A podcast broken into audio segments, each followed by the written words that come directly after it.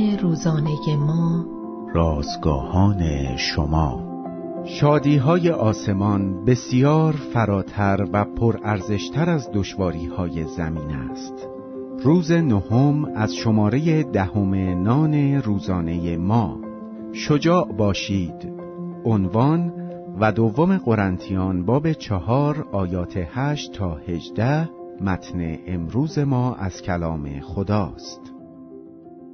تماشای پرندگان در حال بازی را بسیار دوست دارم به همین دلیل سالها قبل در حیات خلوتمان محل کوچکی برای جلب آنها ساختم چندین ماه از منظره غذا خوردن و بازی آنها لذت می بردم تا اینکه یک شاهین تصمیم گرفت پناهگاه پرندگان مرا تبدیل به شکارگاه اختصاصی خودش کند.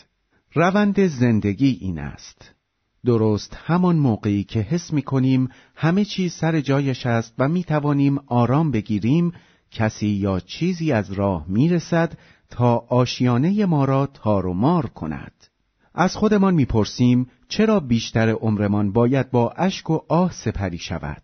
جوابهای زیادی برای این سوال قدیمی شنیدم ولی اخیرا این یک جواب نظرم را جلب کرده است. همه تنبیهات و وقایع ناگوار در این دنیا اتفاق میافتد که ما فرزندان را هوشیار کند تا خدا چیزی را برایمان آشکار کند.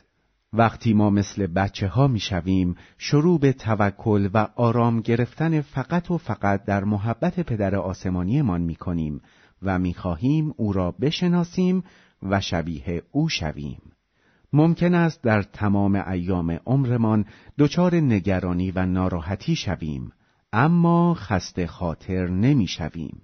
زیرا که این زحمت سبک ما که برای لحظه ای است بار جاودانی جلال را برای ما زیاده و زیاده پیدا می کند. در حالی که ما نظر نمی کنیم به چیزهای دیدنی بلکه به چیزهای نادیدنی زیرا که آنچه دیدنی است زمانی است و نادیدنی جاودانی آیا نمی توانیم با در نظر داشتن این سرانجام شادمان باشیم؟